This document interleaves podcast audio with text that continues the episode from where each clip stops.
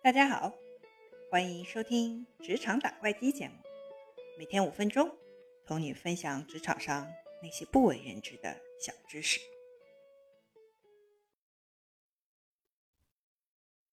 大家好，今天我们来探讨一下什么是汇报的技巧。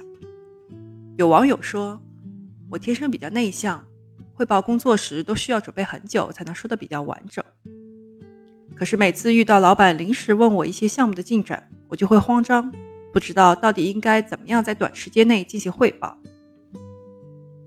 那么其实呢，在职场上有一个名词叫做电梯话术，这个名词来自于麦肯锡的一个真实案例。麦肯锡的项目负责人有一次在电梯里遇到客户的董事长，董事长问说：“你能不能简单的介绍一下项目的情况？”那么这个项目的负责人因为没有准备，所以他没有能够在电梯里从顶层到一层的这半分钟内把这个项目说清楚，最后就失去了这个客户。于是麦肯锡就提出了一个理论，叫做三十秒电梯理论。所以在临时的很短时间内被老板抓住要汇报情况，就要注意以下两个要点：第一。汇报的时候要按照三要素的顺序组织语言，哪三个要素呢？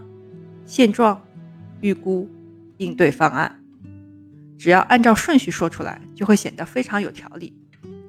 比如，你可以说：“现在的合同在商谈、交货期和付款方式上面已经达成了共识，但是在价格的公式上还有分歧。”我预计客户会想要在目前的报价上再砍掉一个点，所以我提议我们重新评估价格公式和供应数量，争取找到双方都认可的平衡点。例如这样的一个案例，就是在短简短的汇报时，按照了三要素组织语言，描述了现状，说清楚了自己的预估和应对方案。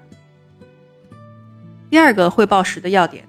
就是注意汇报时语言的组织，要精炼，要有条理，要善用一二三四，但是不要说太多条，争取在一个内容里保证在三个要点之内把事情说清楚，这样会给听众的印象最深刻。